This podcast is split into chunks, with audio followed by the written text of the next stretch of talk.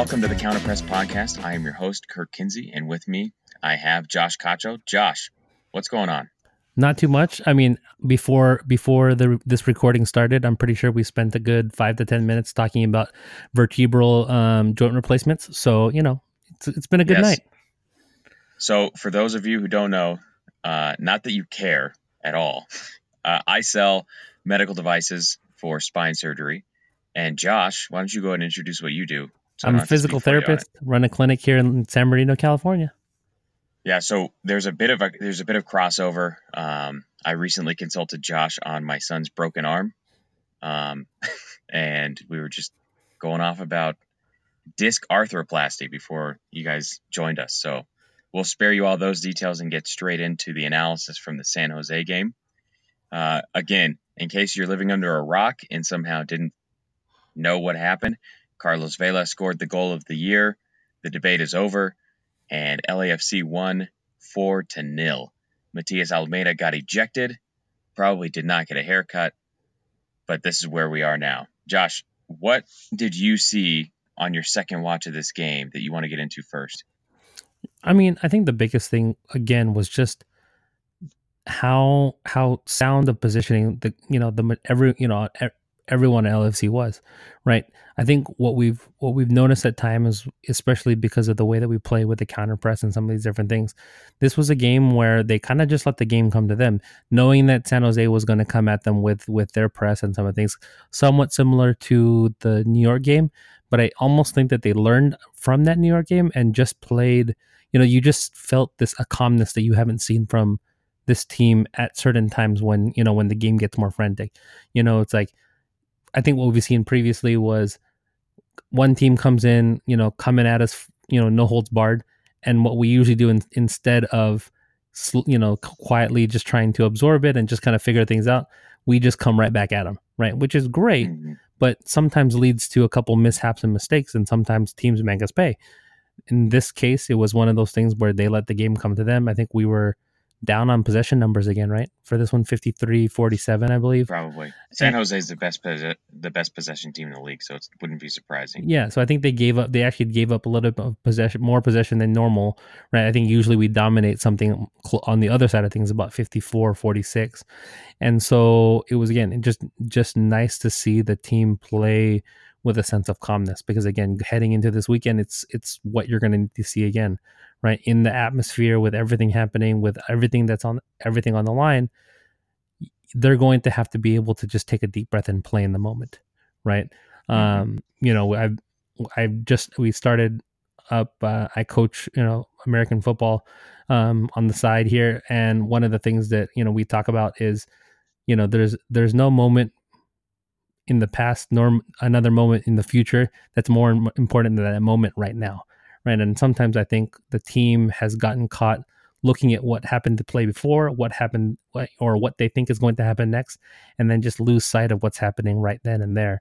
And so, you know, and then that's where we see some of these mistakes being made, you know, in in big moment, in what we would consider big moments, right? And now I think they're playing with an playing with an approach where there's no there is no moment different nor more important than the one right in front of them. And I think it's been good, um, you know, from a mental standpoint. Again, you know, we're talking a little less, little less from the tactics side of things, but more from just a a mindset heading into, you know, again, in, in a mindset that they they're going to need to have to play at the best of their ability in a rivalry week, and then again as they head into the playoffs. Yeah, I, I don't think uh, you could have had a much better game to get us ready uh, for for the Galaxy coming up. Not only because it was a dominant performance, but it was a dominant performance against a team who actually played pretty well and within their system. Um, and you on the night just outclassed them. That's really all it was. Um, and we'll get into you know some of the little things that we saw that we picked up on that that made that that work. But uh, being able to have such a dominant performance over a, a good team, uh, I think came at exactly the right time. You had a lot of guys get some minutes. Dio and Mark Anthony Kaye come on, and they're able to get some run, and both looked fantastic doing so. Um, so, and those are guys that are likely going to get the nod against Galaxy. So, I think you're right. I think the team is in uh, better form than they were, you know, in kind of the middle of the summer there. and I think we got a good shot at it on Sunday. So, one of the things I wanted to talk about, and maybe the thing that jumped out most to me in this in this second uh, rewatch of this game, was the positioning and the performance from our two center backs, which is interesting because we're without Walker Zimmerman and Tristan Blackmon is filling in. And again, as we all know, he's a he's a natural right back. He's not a center back, uh, and the team is trying to get him there. And tonight was maybe the first time that I was absolutely convinced that Blackmon has a future there. Josh, did you see anything specifically from these two that you felt really changed the dynamic there on the back line? Yeah, I mean, if you, if you refer back to, you know, the the New York game, which I thought was, you know, he he struggled quite a bit in that one, right? They Red they yeah, New York Red Bulls made him make decisions, and he did not make great ones, right? It was a lot of playing balls in the traffic. It was a lot of, again, just you could tell he felt rushed. Was just not you know just didn't seem like he was ready for the moment you know if you will and mm-hmm. so this game was one that i think he learned from that first game and understood that you know again being the guy that they were going to allow to pass right the way that the way that san jose man marks they they allow for one one one center back is going to go unmarked on on the offensive side of the ball and then or they're not going to mark one of our center backs um, and then they have one free center back on the defensive side and mm-hmm. so, you know, B- Blackmon being the one they decided to allow the ball at his feet, right, was just,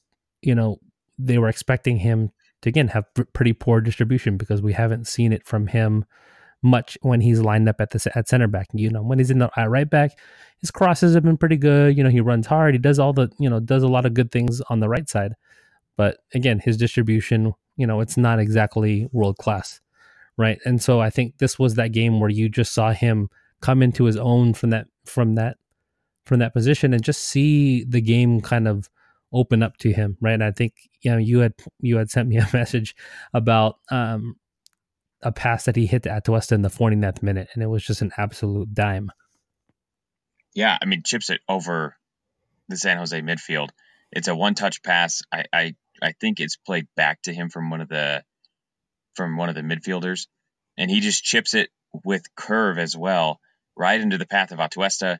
And I mean, when he hits that ball, Atuesta isn't anywhere near. He just saw where the Ren was going to be and hits Atuesta in, in stride with a great ball. Um, so I do agree the distribution was much better. Not only that pass, but several other passes where he's breaking lines, and especially against the San Jose team that several times on the night were able to frustrate I think especially Latif and even even Atuesta with their ability to jump into passing lanes at the last minute. Again, because they're man marking everybody, as long as they see the pass and can react, you know, it, they turn every ball into a 50-50 because they're standing right next to their guy. Um, so I, I, was very encouraged to see Blackmon playing so well uh, with his feet out of the back. Um, another thing that I thought was really good was their positioning. I don't feel like they played quite as wide as they normally would. Uh, it'd be interesting to ask Bob about that if that was an actual thing or if that's just something that happened naturally with uh, Segura and, and and Blackmon. But also, those are two really pacey center backs to have paired up, uh, to have paired together on the back line. Several times you see them and they're able to uh, recover against somebody that's that's you know in behind the defense. I think Houston had a a shot. Was it him that had the shot off the post mm-hmm. early? Um, it's a great ball into him, and he's he's behind everybody. I mean everybody. And Segura does just enough to push him right, uh, to to kind of force him to shoot near on the near side post. Uh, I think if you don't have Segura making that run, which is, I mean, it's it's an absolute desperation attempt just to try and push him further right and take away some of the angle there. Uh, but if Segura's not making that run at that speed, then that's that's a goal easily. Yeah. Uh, and Blackmon as well. Blackmon, uh, it seemed like they just had this intuitive understanding where one would go after the ball and the other one would, you know, just automatically start to drift into the right spot in the box to take away any passes or any uh, any back post runners. Uh, anything else on the center backs or? Well, yeah, I mean, you have you were saying about their how the width was a little bit more narrow. You have to wonder that given their athletic ability, right? You said it's a, you know Blackmon is per, you know quite a bit faster than Walker, and so you wonder it's like do you just start narrow and then force people out wide, knowing that you can get out there in time, right? As opposed mm-hmm. to starting out wide and then it's hard to really close that down in the middle of the field where you don't have that extra defender of the sideline to be able to push them towards, right? Or just cutting down the angle a little bit better. So I wonder if it was intentional, knowing that maybe San Jose, San Jose's best scorers aren't guys that are going to be able to, you know, that, you know, it's not like they have a Carlos Vela who prefers to come to cut in and hit that ball from an angle. They tend to be more right. of guys right. that are just going to hit the ball more direct. And so I wonder if again it's purposeful you know, with the intent of forcing them into the wider spaces where now they're going to have to either provide good service or at the same time hit a ball that's curling, which maybe that mean, you know, yeah. based on the scouting report, may not have been in their wheelhouse.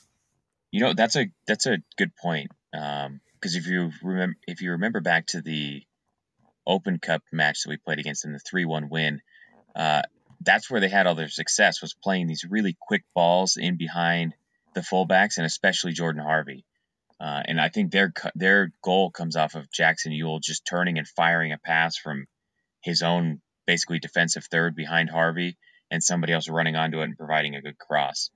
Uh, I don't remember who it is that scores that goal, um, but I mean, and maybe that's maybe that's was the idea here is we're going to keep our center backs more central so we can more easily defend those crosses that may come in if somebody gets behind our fullbacks. Yeah, I mean, I think it's That's like I think it's one of those things where I think matchup wise, right? If you're worried, of, I know if, if if a team has has wings that you're worried about, right, that can do certain things like a Carlos Vela, who's gonna, you know, or even a Diego Rossi that will, you know, take that, you know, cut that ball inside and then just hit a banger, you know, on a on a on a curled ball from the corner from the corner, right?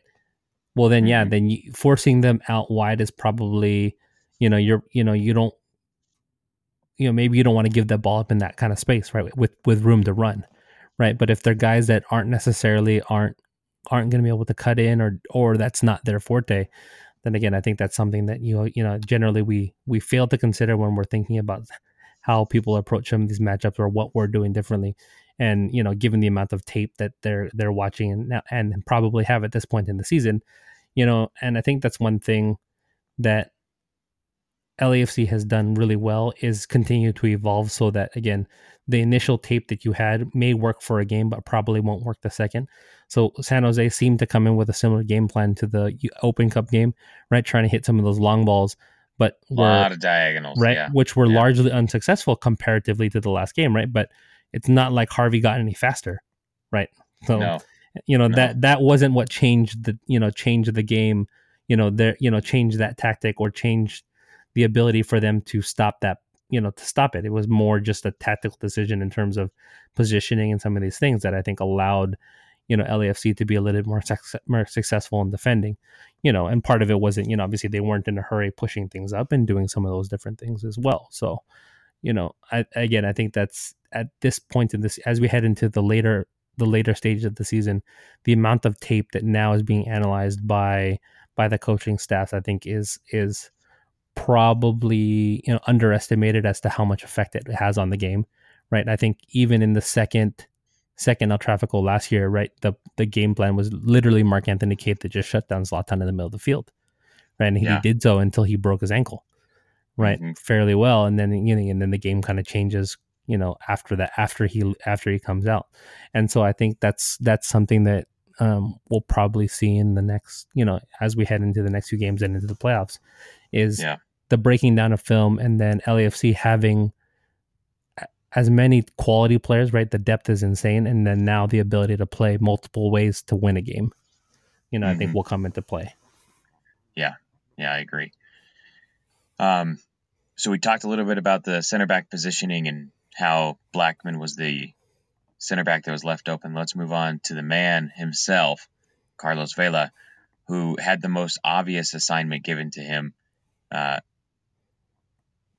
and and he in that he drew Jungwirth, the center back, who if you if you watch closely, especially in the first 25 30 minutes, is following Carlos everywhere. there were a couple plays where we were back in our own defensive third, and Carlos had tracked back to get on the ball, and Jungwirth is the one that's trying to win the ball back in our corner, um, which eventually leads to him earning a yellow card because then Carlos is on the break and he drags him down from behind. Um, did you did you see any other notable matchups on the on the field, or for me that was the big one that jumped out? Like this, they are not switching off of this until. Uh, until Jungwirth gets the yellow card, and then the other center back, I think his name is Kashia, ends up marking Carlos after that. Yeah, I mean, I think you saw the Nick Lima versus, you know, you was usually usually Josh Perez or or you know, I think they switched a couple times where Perez would play off the left hand side and Rossi would come out right, mm-hmm. you know, mm-hmm. but I think it was Lima on the right hand side versus versus Whatever Rossi. winger. Yeah, yeah, and I think yeah. it was Rossi for the mostly for the first half, and you know, again, I, I think I tweeted out that, that they should end all talk of Nick Lima actually being on the national team because he just got yes obliterated. Um, that is the that is the caption for that photo of him doing the splits and the goal as Carlos just chips it right over his leg. Is the Nick Lima role has now been abolished? That's that's over with. Yeah, um, at least it should be. I don't trust Greg Berhalter to ditch it. But. This is true, but again, we'll save that for another pod. Um, yes, but again, I soon. think that, that soon.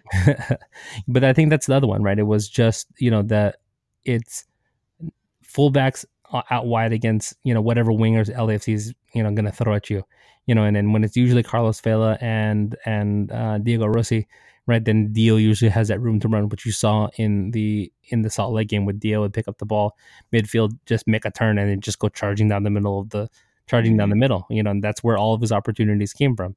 You know, obviously we scored our goals off of set pieces and a couple other things, but Dio was creating several chances just being a bully in the middle of the, in the middle of the park. But that that isolation comes from, you know, where Vela and Rossi are are being picked up and and the attention that they draw without actually having mm-hmm. to have the ball right is that you know that leo messi walking gravity stat you know they're just pulling defenders towards them because of their right. their quality um, and so i think you're going to start to see now that start to change when when you when you have now Vela dropping into the middle of the field right you have you know people just chasing left right and you have to know where he is and then i think you know like we will see in other sport you know like in basketball right if sometimes that an, an unnecessary double team will come, mm-hmm. which leaves someone open. And that's, I think, what Vela was doing with some of his positioning and the way that he was moving was just trying to draw people into weird spaces so that now you have, you know, Rossi has a one on one with a guy who has no chance to stay with him in a foot race.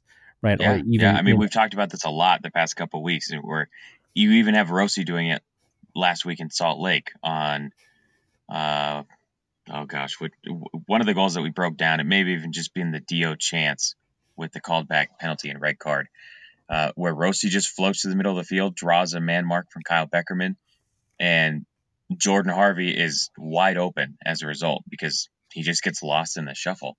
So I definitely think you're right. The, the attack is looking, if you can imagine, even more dangerous than it has. Um, and it's because of those interchangeable parts, one of which I think is Dio. Dio comes on for Diego Rossi. Don't remember what minute it was. And he starts at left wing and immediately, like you said, starts picking up the ball. Where now he's against a fullback. And even though Nick Lima is a pretty stout guy, pretty quick, he's no he's no match for Adama Diomande, who's, you know, not a world cra- a world class striker, but a great MLS striker. Uh, who's able to just one either run around him or run through him. Uh, and I think you, more, more so the second one because Dio is essentially just a freight train. Yeah, the Spanish commentators kept calling him El Tanque, right? The, the tank, which is kind of what he looks like out there sometimes, just mowing people down. I, I think he looks more yeah. like a Norwegian Draymond Green, but you know that's just me. oh, hopefully much less annoying. Are you, wait, are you a Golden State fan? No. okay. I know you have roots in San Francisco, so I wasn't sure there. Nope, just maybe we've talked about the Lakers before. Yeah, but again, that's for another episode probably. Um, you do see Dio. I mean, Dio is hungry. He's coming in. He's tracking back to defend, uh, putting in tackles, and then not also not giving up the ball when he has a chance. There were there was at least one chance where he's got Vela off to the side in the box, and plenty of space to pass him the ball, and instead tries to take one more touch onto his right foot, and as a result gets dispossessed. Um, so I, I I like that he's at that point where he's like, no, I'm going to score some goals and we're good, and I'm just going to make it happen. Yeah, I mean so. he's he's playing like a guy who knows that he needs to perform to keep his job, right? Mm-hmm. You know, mm-hmm. and I think you know, and then maybe you know, it may not be a long term solution, right? You know, obviously, I think we all we all have a feeling that it you know it that the Rodriguez signing was probably a long term Rossi replacement in the next year mm-hmm. or two. But at the same time, you know, there are going to be moments where someone is going to get pushed off the field, right? And at times it's going to be yeah. Dio, at times it's going to be Rossi, and you know, and Bob's going to rob the hot hand, you know. But at the same time, you know, I think that's one thing. You know, it's like that's what one thing I think you like from Dio is that that he has that that that streak of competitiveness competitiveness in him, right? I think last year we saw him be the a little bit of that enforcer, you know, that Mark Anthony Kaye has you know assumed the mm-hmm. role of a little bit more this year.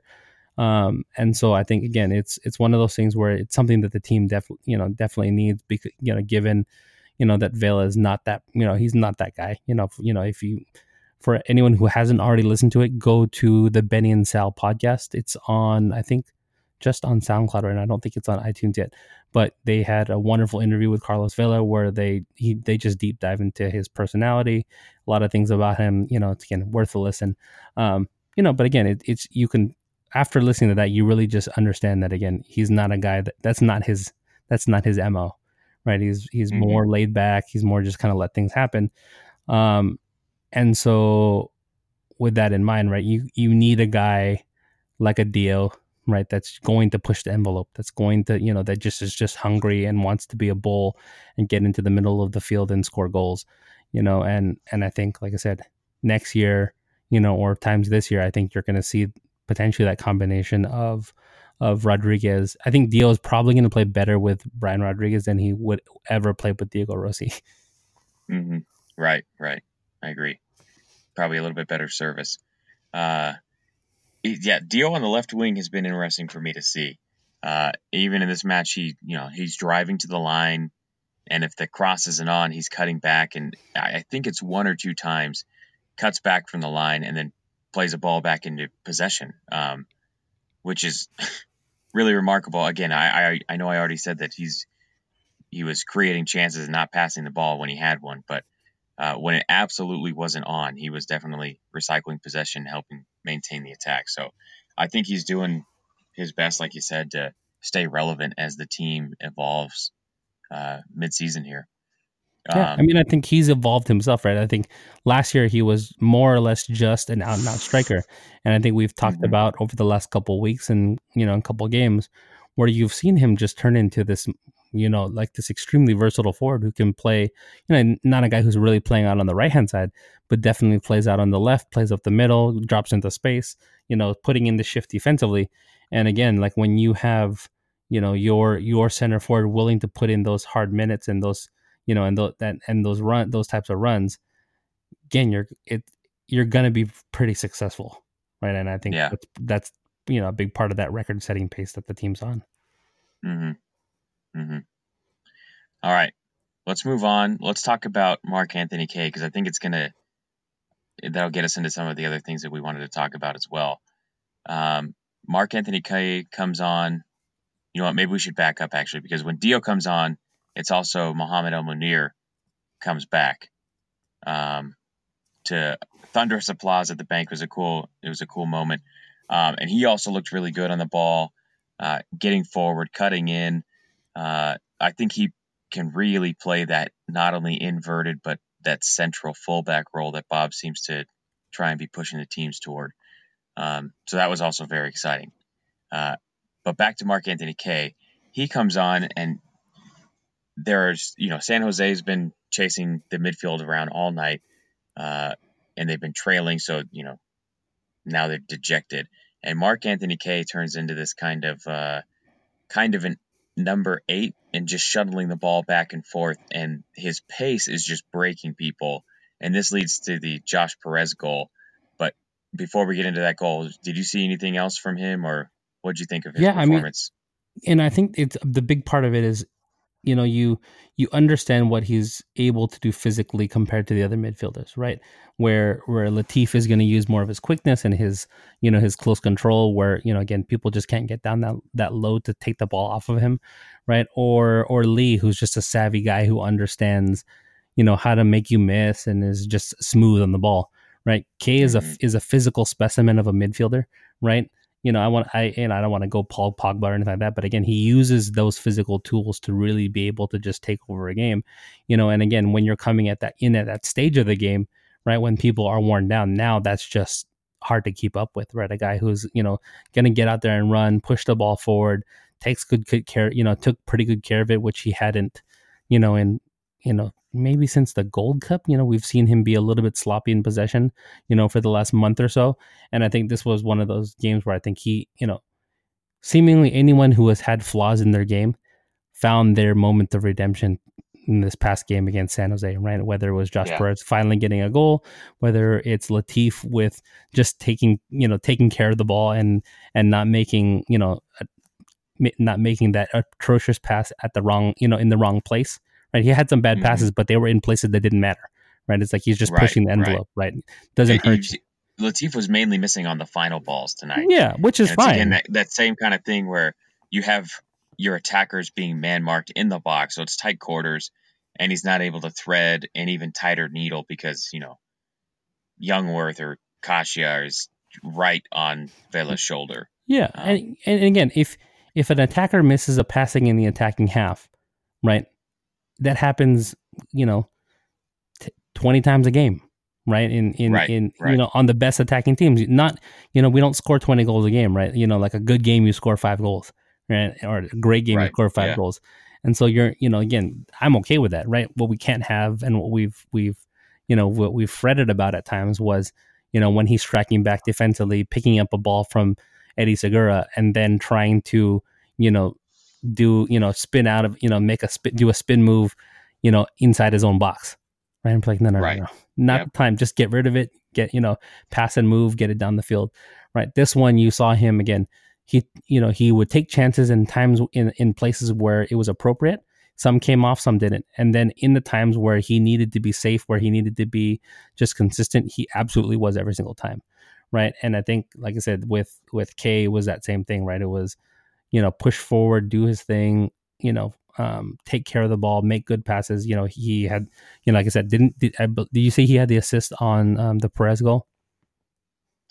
Mark Anthony Kaye, yes, yes. Yeah. So you know, again, it's been a while since we've really seen him be that guy who has threaded that final ball comparatively to what we saw earlier in the season when he was, you know, that guy hitting just, you know, great pass after great pass for the first, you know, five, six games of the season. Then it kind of took a little yeah. bit of a dive after you know, seemingly after the Gold Cup where he got relegated to playing left back for Canada. And then mm-hmm. now, again, fortunately, it seems to have found his rhythm, you know, heading into, you know, a big week of football. Right. Yeah. So let's get into that goal because I think it was uh, kind of a good summation of how the night went, where Tyler Miller has some poor distribution that turns into a counterattack. Uh, this happened multiple times uh, even off of goal kicks where play is stopped and he can't find uh, the right pass to connect. Um, they come screaming in. Eddie Segura ends up on the ball and chips. I, it's got to be seven or eight uh, San Jose players in total. Jackson Yueill almost gets a toe on it, but it finds its way to Mark Anthony Kaye, who then turns and drives, you know, from midfield to the 18 and Josh Perez is on the right hand side. Kaye slots in a ball to him, and now it's just Josh on Fierro, who had been marking uh, Vela and has to come out because now Perez is on the ball in the box. And Perez has a great little stutter step and gets in, and uses his left foot to get to the to get to the you know towards the line. And the finish here is really good. Uh, and it's if it hadn't been for Carlos Vela's wonder goal in the first half, this would have been my moment of the match, hands down, because the pure joy on that guy's face and that you can you can see the weight lifted off his shoulders. Uh, even the the crowd is just beside themselves. The whole team comes over, everybody's hugging him. uh, such a great moment. And it really, it's kind of crazy because, I mean, this is the same Josh Perez who missed a, you know, who's missed a couple wide open sitters, uh, came close even in this game. And then he has this really tight angle, has to go near post on Vega, and just, you know, he's probably got 18 to 24 inches to fit that ball into and just puts it right off the inside of the post and into the back of the net. A truly fantastic goal. And I honestly couldn't have been happier in that moment uh, to see him score a goal. Uh, anything else that I'm leaving out on that one, or no? I mean, like I said, I think I had it again had it not been for Vela's wonder goal, you know, I mean, that's probably the one that we're all talking about, you know, and you know, again, and I think he he'd probably just as soon forget about the struggles and why that was important then you know and just move on to the next one hope you know and hope he continues to score at that rate and so i think yeah. with if you're honestly like and again it says something about the team that how how happy everyone was for him but also bodes well that you know we i think anyone who's watched you know perez play and there's a re, you know understands what he brings to the table and i think there's a reason why bob plays him is again that work rate is you know the only person you know, that probably is going to have a work rate higher than him is Latif, right? Mm-hmm. And mm-hmm. for a guy that you know, again, that that I think has struggled to find his place in his position, you know, and again, but has, but has yet to stop working. Um, again, it bodes yeah. well, you know, for the depth, you know, and, and, and um, several positions, you know, should you know, should you need it to be able to bring in a guy like that is just a luxury, right? Who's going to put in the work, who's going to do those, and then now hopefully is going to feel, you know, now that weight is lifted off your shoulders, should be more free to score some goals. And, you know, again, if you get that from him, oof, I don't even yeah. want good luck. If yeah, I mean if he's if he's coming in off the bench and scoring goals. Now, I mean I mean let's go through that attack. Vela, Rossi, Dio, Rodriguez and then Josh Perez as well. I mean, you have five really viable options there. If Perez, if if this is the Perez that we're going to keep seeing, if he turns in performances like he did against San Jose, then I mean, it, it's you're going to have to start playing a two-three-five from the beginning, right? Yeah. Because that's or, all, all you have are forwards that do nothing but score goals. Yeah, either that or you're going to get a ton of TAM money from someone. Right. Yeah, absolutely. Yeah. Another thing that you mentioned there was the comparison to Latif Blessing. And this is one of those things that when he started at center midfield uh, against Colorado, I think it was. Yeah, it was the Colorado game where he raised a lot of eyebrows, including mine. And he didn't have a good night. And it was kind of like, all right, that's it. Like, he's obviously not Latif. But I think the more I've seen him on the right wing, especially coming in, you know, a game here, a game there, 30 minutes here, 30 minutes there. I think the comparison is becoming more and more clear now as to why Bob sees him as a Latif Blessing, uh, which I think he clearly does based on where he's tried to fit him in before. Um, so I don't I don't know if he ends up being you know another inverted destroyer center midfielder like Latif has become, but I think he certainly has a lot of the same qualities except he's a much better passer of the ball than Latif is. Uh, yeah. Even now, and I, especially last year, where Latif really struggled passing the ball and maintaining possession from a you know while passing. No, and I think, like I said, if if you're going to get that from him, and again, and, and again from a death perspective, right? And if if he follows, if they're able to follow that career arc that you had for Latif, right? It you know, and again, there's a clear path as to how he can continue to improve and get better and so on and so forth.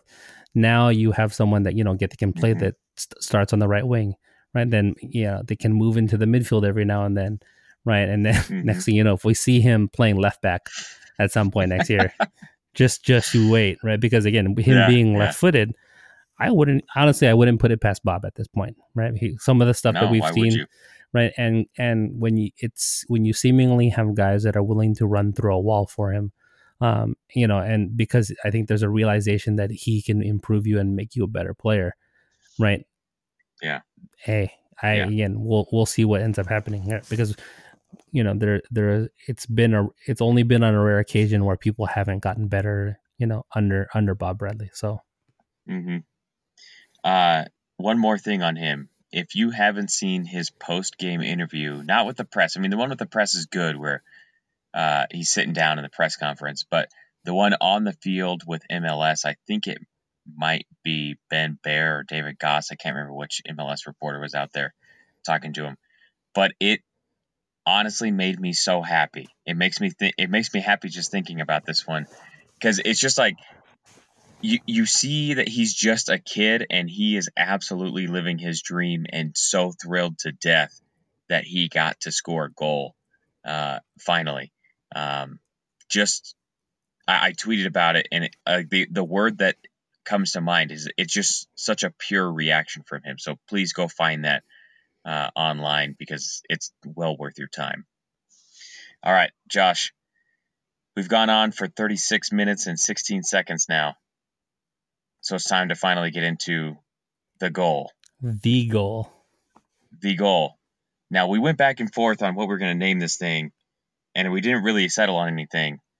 So I'm just going to go with what I one of my suggestions, which is it is the goal, all caps. And if I see you not capitalizing all seven letters, I'm going to come after you. Expect it. I'm going to summon, like, I'm going to hire a bot army to attack your Twitter account uh, because that is the name from now on. It's the goal, all caps. Josh, what has not been said about this goal, if anything? I mean, I I was just losing it just when you see the dummy, right? It's just like, oh, yeah. like, yeah, it, yeah, it's just such a clever move to play Rossi into space. Mm-hmm. And then he and then he just decides to be mean about it, right? You're just like, oh, right. I, I, don't, I don't know what Nick Lima and and you know and Daniel Vega did to, to this man, what they said to him, but again, you know, I think we talked about it in the instant in the instant reaction pod, where it, like this was akin to the, you know, to the Allen Iverson stepping over Tyronn Lue, you know, in yep. the NBA Finals, like cross you over, put you down on the ground, hit the three, and then just step over you while staring at you and walk away. Right. Yeah. And well, I mean, seems, whatever they said, so they will never say it again. Yeah. You know, and, and the funny thing is, it's like I said, after listening to that Benny and Sal podcast interview of Vela, it's like, seems so uncharacteristic from a guy that seems that just pleasant and happy with life to be that just ruthless on the field. Um, yeah. And so, yeah. again, I mean, you you just saw i mean the look on their on everyone's face after it. Actually the thing that i think that you, that you really people need to really pay attention to is how bob reacted to it right? Who yeah. you know who normal under normal circumstances you know his reaction you know his his probably comment is that's a that's a good goal right? Or or something yeah. real dry and boring or and, something like Dio was wide open on the left wing. Yeah. I don't know why he didn't pass it. You know, yeah, some way earlier. you know, find a way to be critical of it so that he he keeps working harder to be more like Messi or right, whatever. Right, you know, right. whatever you know Zen master thing that he's trying to you know pull on Carlos Vela to turn him into you know the MVP. But again, at at the same time, like I said, you just have to sit back in awe of a play like that because again, the only other person on the planet you see score goals in that fashion is Leo Messi right? Like mm-hmm. there really isn't any anyone else that that will do that, right? And and I think it's right. important to know that you know Leo Messi wanted to play with him, right? So I mean, you know, I think I think yeah. he, you know, maybe maybe it's just one of those things where you know he he's gonna show his quality off. We everyone knows he's always had it, and again, it was always a matter of how consistently can he do it. And again, I think this is one of those those moments again where you see him playing with a joy that I don't think he's had at any other point in his career. Um, you know, again, you he when you listen to the way that he talked, you know, in some of these interviews, he's genuinely finally happy, and I think that's allowing him to express himself in the in his soccer. And so, yeah, you know, again, going forward, I think as as long as a, as long as his body allows him to, I think you're gonna. I think this is just the start of him being in that mode again, mainly because I think he feels he feels the freedom to play it. Like I think the one of the, the key things that I I think I heard him say in the interview was, you know, like I at the end of the day, and when I live, you know, they asked him where if he could live when he retires, where does he want to live? Does he want to go back to Spain because his wife is from there? Did they want to go back to Mexico? And he's like, no, I want to live in the U.S. because I can play my soccer, and at the end of the day, I can go out with my family, and no one knows who I am right? Mm-hmm. And you're like, mm-hmm. you keep doing that with 3.4 million views or however many views all these clips are are getting on on YouTube, and it, Yeah. it, things are going to change in a in a quick minute. Everybody's gonna know. hmm And Yeah. so again, maybe it was you know putting everyone on notice that again that the MVP has arrived, but again it was just again there's there what what like you're saying what hasn't already been said um, about it. Again, phenomenal. Yeah, yeah. I listened to RWLAFC just this morning. They had a good. Uh, they spotted Atuesta, who had been making a run off of his right shoulder, uh, maybe expecting to be played in as well, and then he just gives up after he beats. I think the last center back. He just gives up and stands there. Uh, the one thing that I haven't heard yet, I don't think, is if you freeze frame right after Vela beats the keeper, Diego Rossi is in the picture and he has the biggest open mouth smile. Like, just, I mean, he's just standing there smiling, watching his teammate do this. Uh, so I thought that was a pretty cool moment as well. Uh, shout out to Josh Perez for starting this attack also and then getting cleared out uh, by whoever was defending him. Uh, this so he plays in the pass and then is immediately taken out and he's rolling around the ground as uh, as Vela dummies that ball. So I think I, I think that's probably fair. Yeah, we Yeah. done there. hmm All right. One of the other things that we were going to talk about, and it's kind of a change of pace here, is Tyler Miller. Um, I feel like that's one of the things that jumped out to me more on this rewatch. And again, we kind of talked about it after Salt Lake, where, uh, you know, we we go down a man, we lose Walker Zimmerman, who seems to be his buddy, uh, and he seems to play like you. I think you've said this several times now that he seems to play much better and feel more, much more comfortable with Walker in front of him. Um, but Miller, I don't feel like had a good game. I feel like not only was he caught out of position several times, but his distribution was really poor, and uh, even some of the shots that he should have uh, that he should have got to were uh, only you know only not goals because they were off target slightly. Um, what did you think of Miller's performance? Yeah, I mean, again, I n- not his finest moment, but I think like when it comes to distribution, I think one of the things you have to think about is when you know you're not you're not allowed to hit you're not hitting balls in the open space. So unless you're going to be decisive about you know and hit a pass to a guy that you know that's that's covered, right? Knowing that and and and know that your guy's either going to beat him, you know, or lose a ball in a 50-50, right? It, again, it comes down to just statistics. You know, if it is a truly 50-50 ball, you're going to lose about half of them. So your distribution is not going to be great in that sense. You're given that the majority of, of the guys, when he has the ball at his feet, are being man marked tightly, right? So you either have to put a ball into a spot where you're, you know, your guy can get to it, or you have to trust that your guy's going to win, you know, he's going to win a, a, a duel. And so again, I think that that probably has a little bit to do with the distribution in terms of just how how tightly man marked San Jose was for the majority of the game.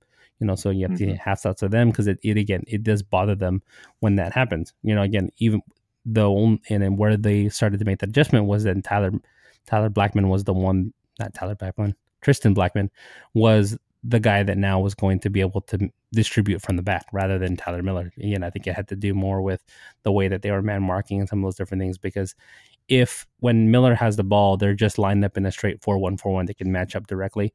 Once that ball gets played to the center back, it shifts the whole defense one direction. And at that point, now space, a couple more spaces open up. So I think, again, it, it Mhm. has a little bit more to do with how the setup is and some of those things in terms of, you know, some of the, the issues he had with distribution. Some of the the shots, you know, the shot stopping and some of those things that again he seemed to struggle on. Again, I think are more a factor of um, are more a factor of the definitely I think are more a factor of how uncomfortable he may feel with again without Walker there. Again, I think he's- going to have to figure it out if he wants to continue to play because again, that's something you can't rely on, especially in MLS where the the roster seemed to change, um, you know, seemingly every other week, right? If not daily because of the timing of the season, you know, whether it's for international player, whatever reason, injuries. Again, the roster turnover in MLS is is pretty crazy, and so again, if you as much as we would love to have the same back line and do those different things every single you know every game it doesn't always happen and you know and i think Yeah. Do we do we have any matches during the international break?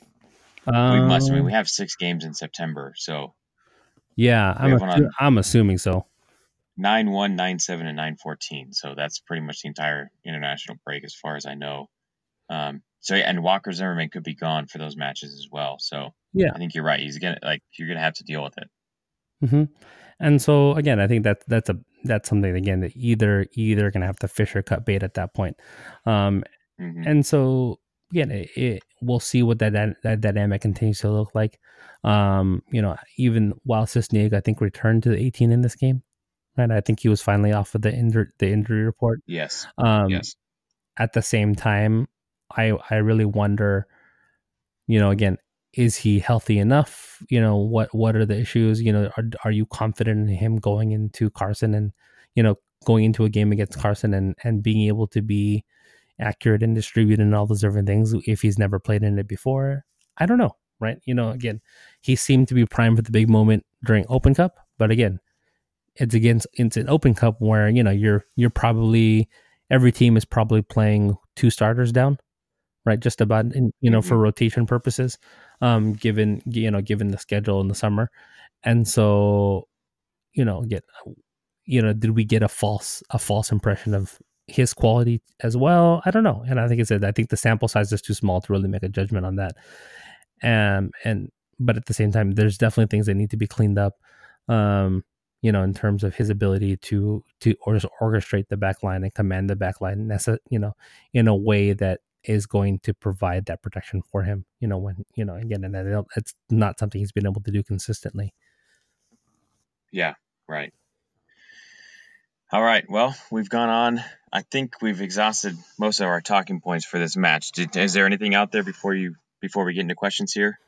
No, I think that's pretty much it. I mean, again, it's one of those ones where, given given the circumstances and how they play, you know, it's it's less less a, you know, there are some tactics that went into it, like we talked about in the instant match reaction with, you know, the hold up play coming from you know from Latif and from Lee, but outside of that, you know, again, it's a lot about just winning one on one duels and just being better than your guy, and you know, Mhm. fortunately, we have the best guy out there. Yes. Yes, we do. All right, then let's go ahead and get into our questions here. Uh, they are all, well, none of them are about San Jose, to say the least. They're all about the game on Sunday against Galaxy. So I'm going to give them in order of uh, not relevance, but I'm going to give them to you in an order here that I feel is conducive to having a conversation about that match. The first one comes from at Banc 121. Banc with a C, that is. When speaking with the person next to me on Sunday, how should I pronounce D E R B Y? Josh, how do you say it? I just go with Derby. I mean, I'm not English, so Yeah. it's, like that. You know, it's like that. You know, you. It's that question. It's like if I if you have a Spanish last name or whatever or a Spanish word, do you pronounce it how it's supposed to be or how you would interpret it? But at the same time, this is I don't think that falls in that category because it's just weird to say Derby. Because again, I think you're Yeah. you at that point you just seem like a try hard, you know, and the Euro snob. Right, So right. you know, I do feel weird saying Darby. And you are right that I feel your dog is also not a fan of me saying that word. he's about to go nuts Um, a few more minutes. yeah. Hold on, my brother just got home. all good, all good. Okay. So I'm going to defer to what I remember, and I may be remembering incorrectly at this point. So make sure to go listen to this to this episode of this podcast that I'm going to plug here. Soccer 101 with Daryl Grove and and uh, Taylor Rockwell from the Total Soccer Show. They go into the history of the word derby, why these matches in England are called derbies, and why they're now derbies everywhere. Um, and I believe, if I remember, Daryl Grove, who is English, gives us permission to call them derbies as Americans. Uh, but they also talk about how uh, if you're speaking to somebody that's English, you should probably use Darby instead, so you don't seem like a complete buffoon. Um, but I think I think that's how I'm gonna go with it. I, I I will call it a derby because it just feels weird to say it the other way. Um, did we get everything there? Yeah, I, th- I, I think I go with rivalry match. So yeah, yeah. There there are other words. Just go go somewhere else. Also, real quick, uh, I while I you know everybody seems to not like El Tráfico, um, it seems like that's what it's going to be. And LAFC fans should just stop trying to rebrand it until we win a couple. To be honest, that's where I stand with renaming it. By the way, do you have any thoughts on that? I won't lie. I I, I kind of like El Tráfico. It's just it's just different. Yeah, it's it's different. Um, it's close enough. Uh, you know, it may have been forced at the beginning of last year, but I mean, it seems to have stuck. Uh, so you know, whatever. That's the way it is. Um, I mean, the, what's the when the Dodgers and the Angels play? Right, it's called the Freeway Series. So yeah, I mean, it's kind of already there in another rivalry in town. Well, not in town, but in Southern California. Um, next one also comes from at Banc 121. How does Pavón change the way you need to game plan? Josh.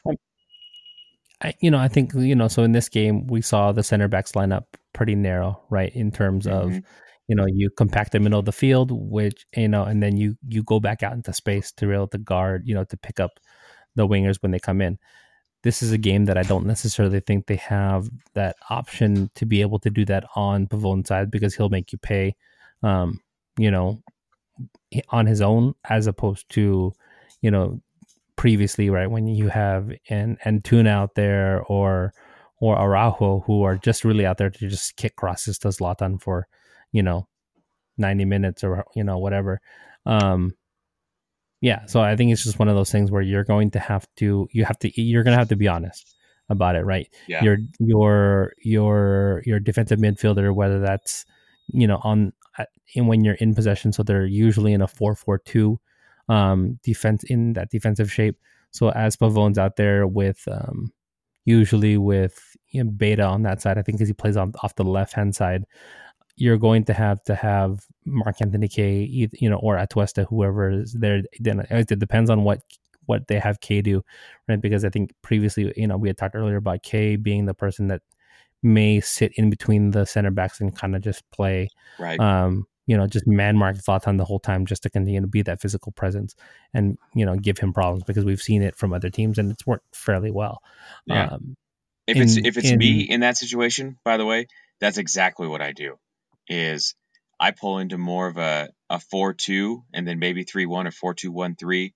Uh, I mean, the, we always talk about numbers, but I think they're mostly irrelevant. Basically, sitting Kaye deeper and mm-hmm. having him as the secondary defender on Zlatan. Um, and if Kaye is there, I don't think Zlatan's able to just post up on Segura like he did with Atuesta there because Atuesta is also very small. Uh, where Kaye's not Zlatan size, but he is 6'2, a little bit uh, a little bit bigger, a little bit more robust, um, and he's going to be he's going to have an easier time uh, shutting him down, especially if he's double teaming Zlatan. And then I think you move Atuesta over to the other side and help give cover to Beitashour, assuming Pavón is going to be on the left hand side.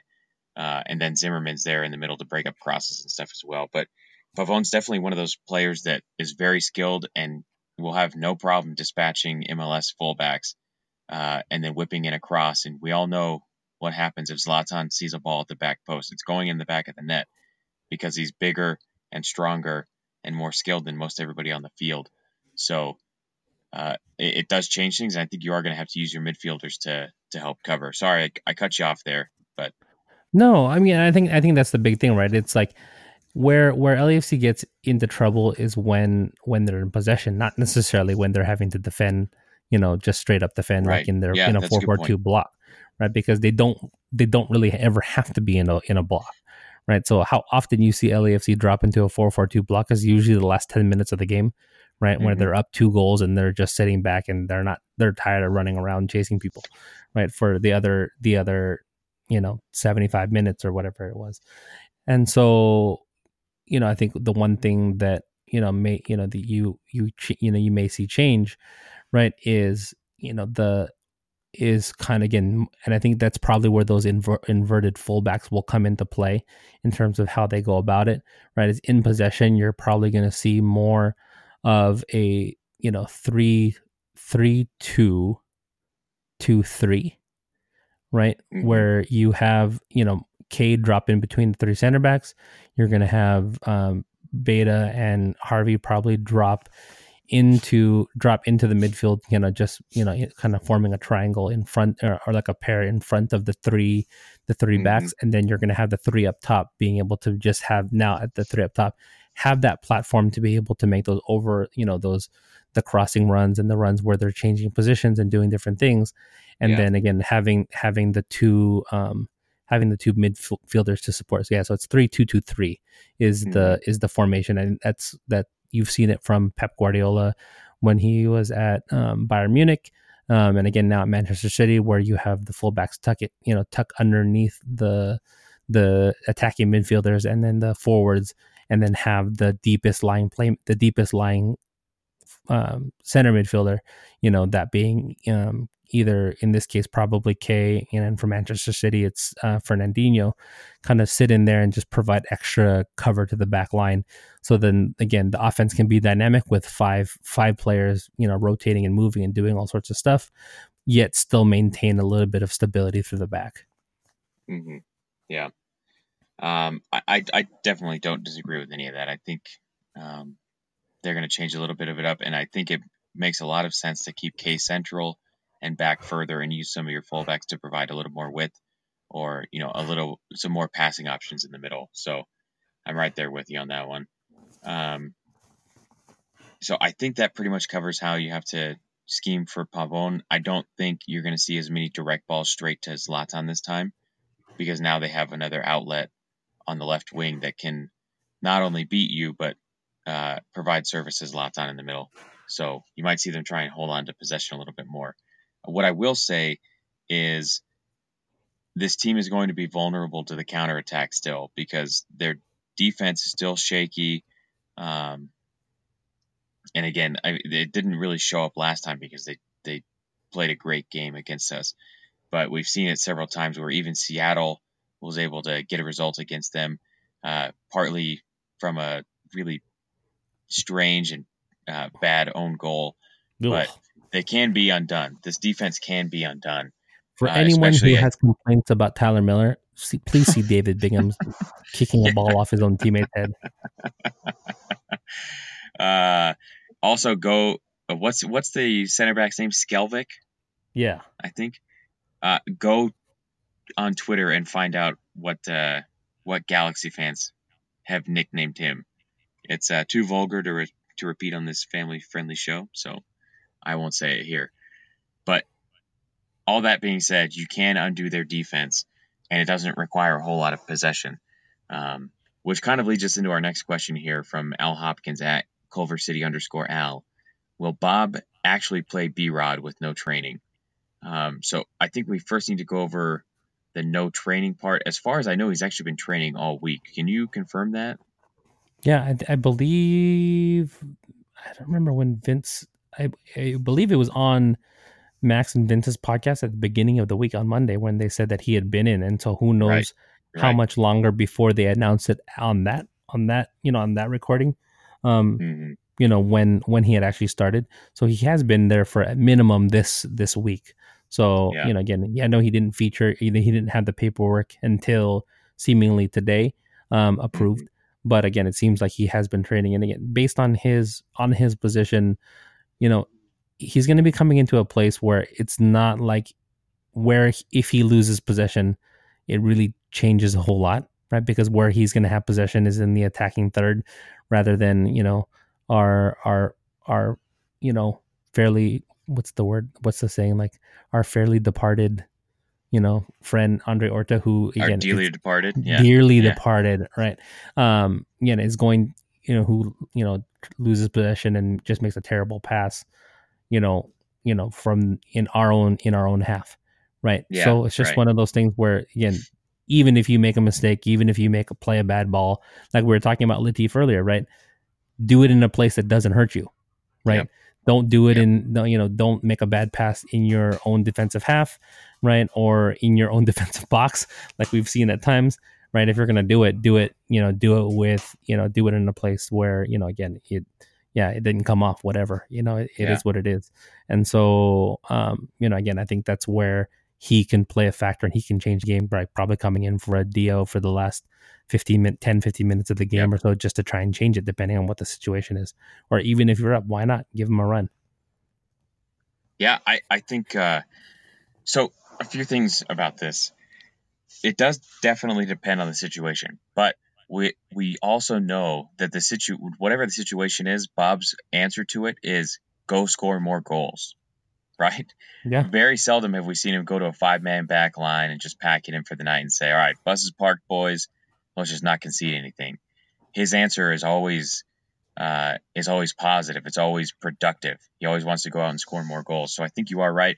I would assume we see Rossi, Vela, and Dio across the top, and it wouldn't surprise me to see, you know, after 70 or so minutes, 75 minutes, he brings in a winger and moves Vela to this, you know, up to the nine, and has somebody come in on the wing, and Brian Rodriguez seems like a good fit there. I, I, I mean, assuming that he is match fit and understands at least a little bit of how Bob wants him to play, he can tell him, go out there, get on the ball, and be creative and make something happen. And again, we already talked about the Galaxy defense and whether you're chasing a goal or you're just trying to pad your your goal count and get some insurance. Uh, I think he he helps you out either way. Um, because again, Bob's solution is always to score more goals. So I think he will actually play him, um, assuming that he's in the 18. I think that's really it. Is he fit and does he understand enough? And all that given, I mean, what better time to introduce him than El Trafico at home uh, on a Sunday night, the last game of the week? Um, that's the time to bring him in. So maybe it's too much pressure to bring him in at that point, but that's why you're paying him all this money. So Anything else on Brian Rodriguez there? No, I mean, like I said, I think we're all excited to see what he can bring to the table. Um, yeah. You know, but I think the best thing about it is that we don't necessarily need him to bring anything to the table this year. Yeah. Right. Like Just, honestly, you have the ability to, you have the the you know, the luxury, right, to legit sit your third DP for the rest of the season, and you're still going mm-hmm. to likely break a few records in the meantime right? Yeah. That is absolutely. just unheard of, right? So at that point, right, it's just one of those things where, you know, as much as we were clamoring for these different things or whatever it may be, right? Dio still has what eight, eight, nine goals, eight, nine goals on the season, something like that, right? I think it might be nine. Yeah, so nine goals on the season plus Vela's 25 or whatever the heck it is. And right? Rossi's 14, 15. Mm-hmm. And so, you know, again, between those three guys, you know, you can't what other what other trident in the league has scored that many goals? The answer right. is none because Vela has scored more than like, you know, I think he's almost scored as many goals as an entire, you know, the Vancouver Whitecaps has I think one more goal than he yeah. does as yeah. a whole team. Right. So again, I, I, I think to a certain degree, you know, to use to use a Frank de Boer, you know, saying, which, you know, in some of the things he said we have to be a little bit careful about. But you know, to use one of his previous ones was that you know I think our fan we are a bit spoiled as a fan base, right? In the sense mm-hmm. that you know, like right. what other fan base in the MLS can really expect to score more goals than we already have? Right. Yeah. Duh. That's true. I don't know because it's never been done before. Right. Mm-hmm. So at that point, you know, again, it, it's one of those things where again, it is a luxury to be able to, to, you know, to have him there. We don't have to play him. We can just let him break into things. You know, he basically has all of September to get to figure it out and how to be a part of it whether that's as a starter or as it's your your guy coming off the bench. And again, it it's it's again another wrinkle to throw at teams when they, when again maybe teams think that oh now we have now we figured out how to be LAFC, and then now Bob throws this next thing at you, right? Right. It is it just right. insane, right? And again. Mm-hmm. To see Bob's evolution as a coach from USMNT Bob, who just played 4 4 2 and sat back, is a thing of beauty right. as well. Yeah. So just to go over it real quick, Dio has eight goals. Rossi has 14.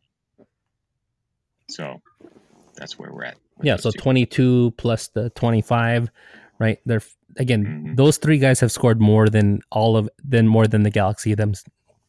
They've scored more than any other team other than Philadelphia. Yeah.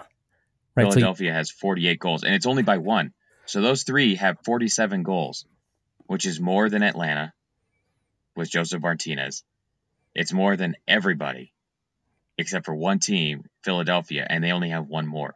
Yeah, but for Oh, some, and they've played 27 games, and we've only played 26. but for so- some reason we needed a DP striker that was really going to be that guy. Yeah, Uh, you know, I think that was more frustration from Dio not playing and uh, and Christian Ramirez. But fair play. I do understand the point. Yes. So yeah, you know, I, I, you know, I, I, I make, I think one of the things that we on this podcast we've tried to try to be as not hyperbolic as possible, unless it comes to the U.S. national team. So you know, Mhm. there's there's my not hot take for the night. We're good. Yeah. All right. Well, we'll see if any more hot takes come on Sunday night after we play the Galaxy at home. Everybody wear black, uh, and be sure to, if you're not at the match, uh, be on Twitter. I'm sure me and Josh will be going back and forth, either very nervous or very celebratory, or maybe a little bit of both. Um, so we'd love to have you, and uh, we will talk to you then. Josh, anything else before we go? Nope. I said just Okay. again hoping for the best, and we'll see how it goes. All right. Follow us at counterpress underscore on Twitter. You can follow me at Kirk Kinsey. Josh, LAFC Josh on Twitter. There it is. All right. We will talk to you all Sunday night. Goodbye.